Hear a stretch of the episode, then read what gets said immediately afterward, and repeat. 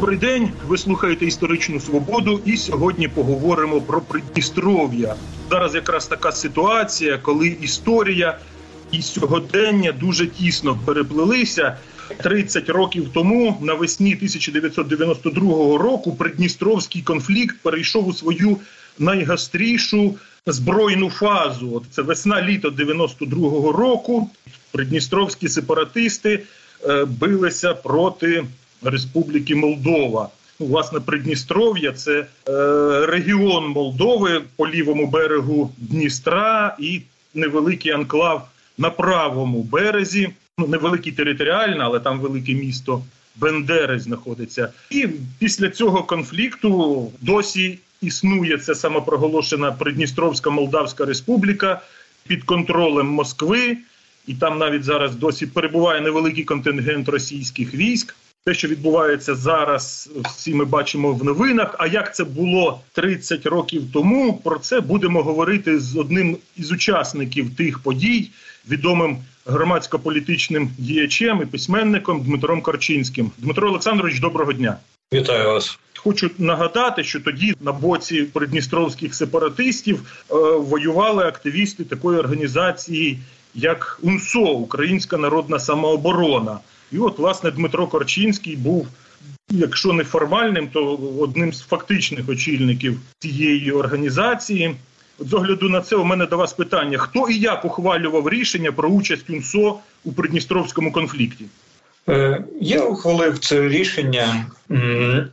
Там були і романтичні міркування, певні практичні міркування. Перше, потрібен був досвід війни. По-друге, ну, все-таки більшість населення Придністров'я українці. По-третє, тоді розвалювався радянський союз, і думали, що можна створити в Придністров'я таку от собі звільнену територію розбійницьку, вільну від бюрократичного впливу як України, так і Молдови, і само собою Російської Федерації, і пробувати там робити такий собі от цікавий збройний романтичний анклав і там здійснювати різноманітні соціальні експерименти. Ви кажете, більшість населення там українці. Ну не знаю, чи більшість там приблизно три однакові однаково великі групи українці, молдавани, росіяни. В певних районах точно от Рибницький район, навіть за офіційною придністровською статистикою, українці становлять більшість. Але оці українці Придністров'я вони на вас виходили, чи ви на них виходили? Як це відбувалося? З багатьма контактували. Звісно, що це радянське населення, все таке було, але і патріотизм український теж був. І давайте не будемо забувати, що сама історія у цього придністровського сепаратизму почалася з того, що самопроголошена Верховна Рада самопроголошеної Придністровської республіки прийняла звернення до Верховної Ради України про входження до складу України. І це звернення буде було спрямовано. Його Смірнов, тодішній ватажок сепаратистів, привіз до Києва. І е, на жаль, його ніхто тут не розглядав, але вони дуже хотіли війти до складу України. Ну і нам здалося, що це така цікава, здорова ідея, що Україна має потрошку приростати чимось.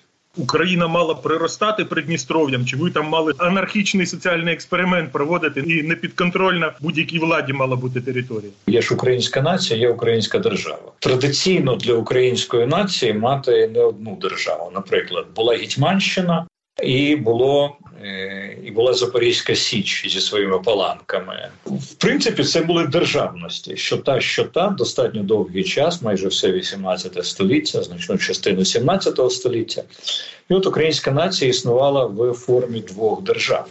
Чому би далі не існувати? Тобто Україну, як вона є, українську державу в жодному разі не потрібно ділити. Але коли до України приєднаються які-небудь там, ну скажімо, умовно Кубань, то не обов'язково, щоб вона ставала Кубанською областю. Вона може бути українською народною Кубанською республікою. А як тоді ну, ваше рішення реагувала українська влада, українські спецслужби?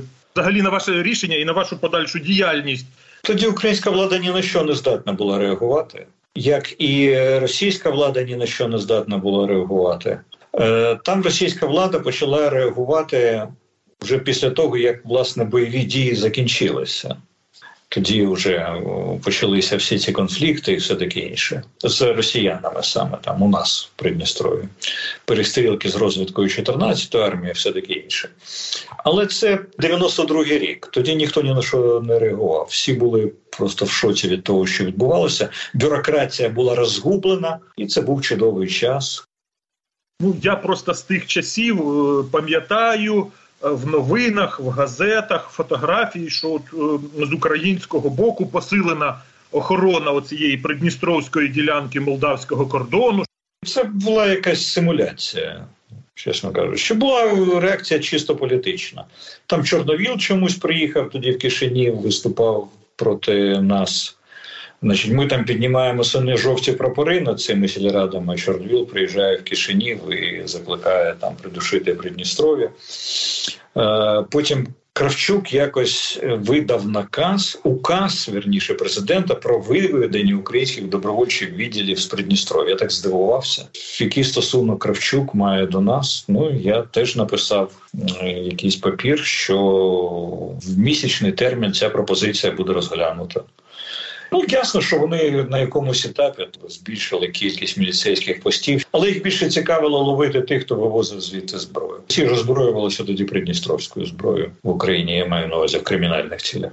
Скільки е, ваших соратників тоді там було? Як це виглядала ваша участь в цьому конфлікті? Ну там було не більше 150 людей. Взагалі, це пікнік була не війна, і звісно, що тоді нам здавалося, що це справжня війна, але потім уже Рівно через рік в Абхазії ми зрозуміли, що то була не війна, а пікнік. А от в Абхазії це справжня війна. Але потім через рік в Чечні ми зрозуміли, що в Абхазії то був пікнік, а от в Чечні це вже справжня війна. А в Придністров'ї це такі от перестрілка крізь сади, яблуневі чи вишневі. Е, все це переважно на стаціонарних позиціях. Ми займали тоді позиції під Кошницею, це таке село. Частково в Рибниці мали казарми в Тарасполі і дай Бог пам'яті десь в Кам'янці. У мене тоді була і зараз є думка, що думати, що якщо ми хороші, то на нас ніхто не нападе, не потрібно. Ми ніколи нікого не зачіпали на державному рівні. У нас відібрали Крим і Донбас, і думати, що якщо ми там не поставимо ларьок, то і конкурент там не поставить ларьок. Ну, так такого не буває. Конкурент завжди поставить ларьок. Якщо ми не хотіли, щоб е, москалі були в е, Придністрові, то самим потрібно було бути в Придністрові. У підсумку там були і ви, і там були росіяни. В Придністрові є українські націоналісти, це ви і ваші люди, і багато туди ж наїхало російських імперців. От, зокрема, сумновідомий Ігор Гіркін Стрілков. Вам е, очевидно доводилося стикатися з цими людьми в Придністров'ї. І от цікаве таке поєднання, що з одного боку це і українські націоналісти, і російські великодержавники чи імперці. Як ви вибудовували з ними комунікацію? Ну, комунікація завжди була напружена. Ми глибоко зневажали. Вони, я думаю, до нас ставилися з підозрою з донських козаків. Там були козацькі сепаратисти, які за відділення Дону від е, Московії. До речі, там Петро Молодідов був така видатна людина. Всі ці роки сидів в тюрмі. Там у них і є легенда такого донського сепаратизму. Тобто, ми тоді подумали, що треба працювати в Московії. Там є сепаратистські сили здорові. Е, ну на жаль, скажімо, українське суспільство нас не підтримало. От якщо все таки московицьке суспільство підтримувало своїх оцих от авантюристів, то українське суспільство не підтримувало нас, і тому ми програли конкуренцію в Придністрові. А потім уже московська держава почала підтримувати придністровських сепаратистів. Московицька держава стала до них обличчям, а українська держава спиною. Інша справа, що могла бути постановка питання, що українська держава спільно з молдавською державою хоче задушити цей сепаратистський анклав. Це якась визначена позиція, нормальна. Але залишати там оцю от язву це злочин. Можливо, ми помилялися в 92-му році. Ну так а що ж ви тоді не зробили після цього правильних кроків? Якщо ж ви не задушили цей москальський анклав, чому ви його зараз не душите в кінці? Ну, можливо, тому що це внутрішня справа Республіки Молдова і. Республіка Молдова про це Україна не просила з Кишинева до Києва з цього приводу не зверталися. Ну, це ж справа ж е, дипломатії. Ви ж розумієте, що часто потреба ж формується пропозицією, а не навпаки.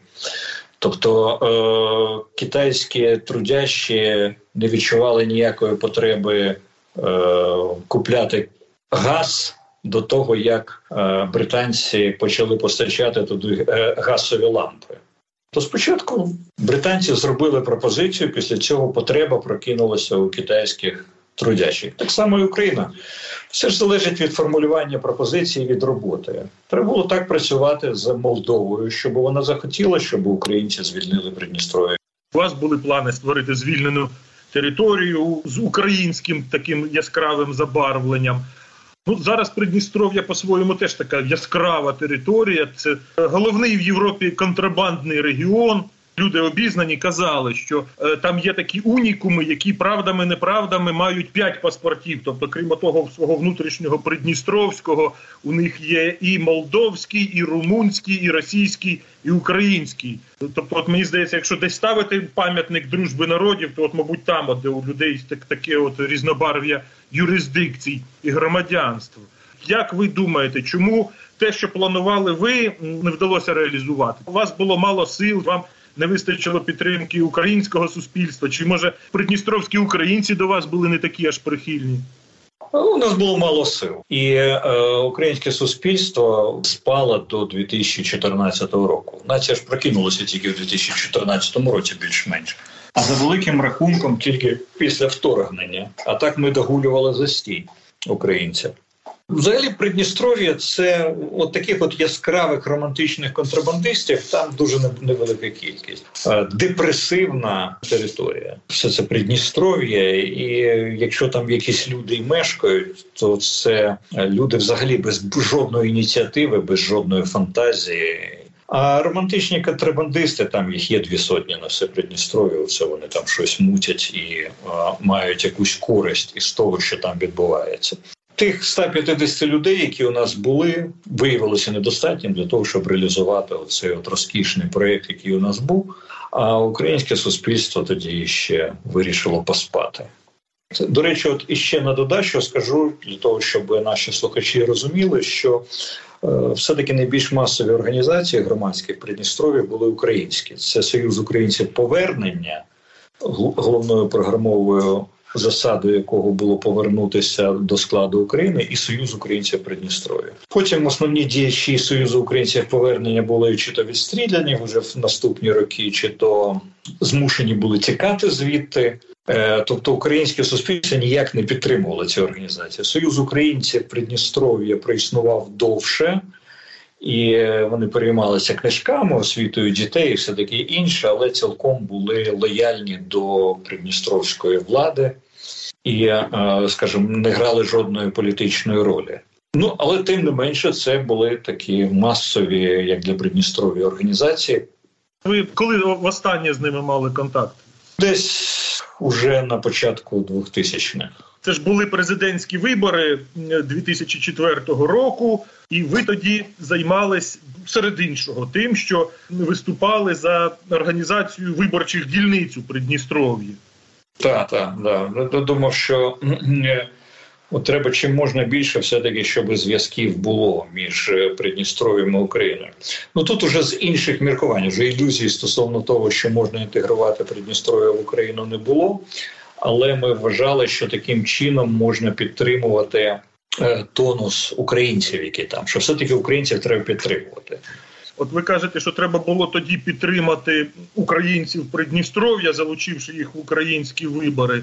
Угу. Але мені чомусь здається, що це більше була б електоральна підтримка Віктору Януковичу, що там населення таке прорадянське, проросійське в Придністров'ї. От вони б тоді в цьому протистоянні Ющенка Януковича були б все таки більше на боці Януковича. Можливо, але я мушу сказати, що українська влада чомусь без тодішня влада кучми, а головою виборчої комісії центральної був підрахуй е, це Ківалов.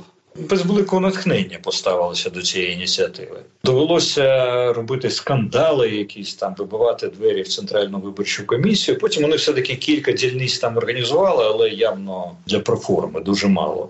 Тобто, мабуть, би Януковичу це було б в якійсь мірі вигідно. Ну нам тоді ж було все одно, що Янукович, що Ющенка, то ну тим паче, що хто такий Ющенко, ми добре знали.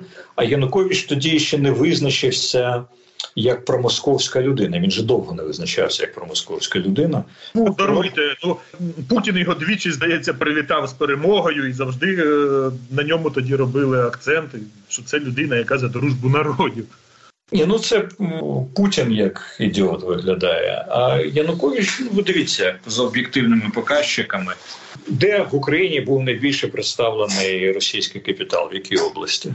Підказую в Івано-Франківській, в якій області був найменше представлений російський капітал. Підказую в Донецькій. Взагалі Ви знаєте, я цю тезу дуже добре пам'ятаю після 2004-го, десь років п'ять її активно от люди наближені до партії регіонів цей аргумент наводили тоді. Але вам не здається, що теперішні події показали облудність цієї тези, що справа не в інвестиціях, а в голові, в свідомості, все таки відсутність російських інвестицій не врятувала Донбас від російської агресії. Справа в тому, е, що позиція людей змінюється. От ви дивіться, от Зеленський був цілком про радянську за вихованням і поглядами людиною. Налаштованою на м'яку капітуляцію, Ну зараз він лідер національно-визвольного руху в Україні. Це можна було передбачити? Да ні. Бог Бог от визначає. Скажімо, Ющенко нібито був е, такою національно орієнтованою людиною. Е, він завдав удару по українському патріотизму і деморалізував багатьох в Україні значно більше ніж міг би зробити Янукович. Зрештою, він же ж Януковича посунув значною мірою його зусиллям не на другий термін, а на на наступних виборах. На наступних виборах, да. Тобто, ми ж завжди ж помиляємося. Люди завжди помиляються. От ви згадали, як коли ви були в Придністров'ї, то в Кишинів приїжджав Чорновіл і висловився на підтримку Молдови і територіальної цілісності. Але тепер, з огляду на те, що Придністров'я стало підконтрольною Москві територією, з огляду на те, що плани російської агресії проти України вони Е, мають на меті от власне пройти до до Придністров'я. Тобто, от вони хочуть через весь південь України дійти до Придністров'я і от з'єднатися з цим анклавом своїм. Скажіть, будь ласка, а може тоді все-таки В'ячеслав Максимович Чорновіл був правий, а ви помилялися? Знаєте, я думаю, що ті, хто воюють, завжди мають рацію. А от ті, хто ні, от ті завжди помиляються. Ну, скажімо, Богдан Хмельницький в результаті до чого призвів? До того, що Україна впала під Москву. Але якби не Богдан Хмельницький, якби не Хмельниччина, то виникло б української квазідержавності, не виникло б Гетьманщини, не виникло б взагалі української національної самосвідомості, можливо. Розумієте? Тобто вони ж в більшості помилилися в своїх політичних розрахунках, от діячі Хмельниччини.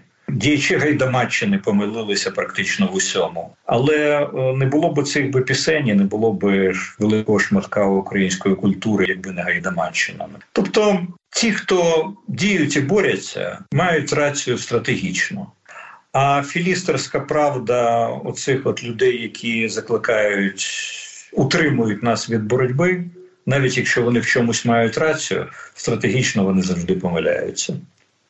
І е, ще про наслідки придністровського конфлікту, але з курйозного боку, якщо пригадуєте, років п'ять тому була така помітна новина, що Арсеній Яценюк воював колись у Чечні.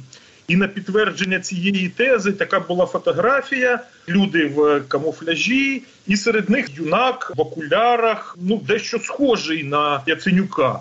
Але е, потім казали, що насправді це не Яценюк, а якийсь ваш соратник на прізвище Артеменко. То от е, скажіть, будь ласка, та фото це був Яценюк в Чечні, чи це був ваш соратник Артеменко в Придністров'ї? Так, да, це був цей самий Артеменко, але навіть не в Придністров'ї, а це ще було перед Придністров'ям, десь за півроку. І звісно, що до Яценюка це не мало жодного стосунку. Та Яценюк, по-моєму, і за віком ще не, не міг бути на цьому фото. Дякую.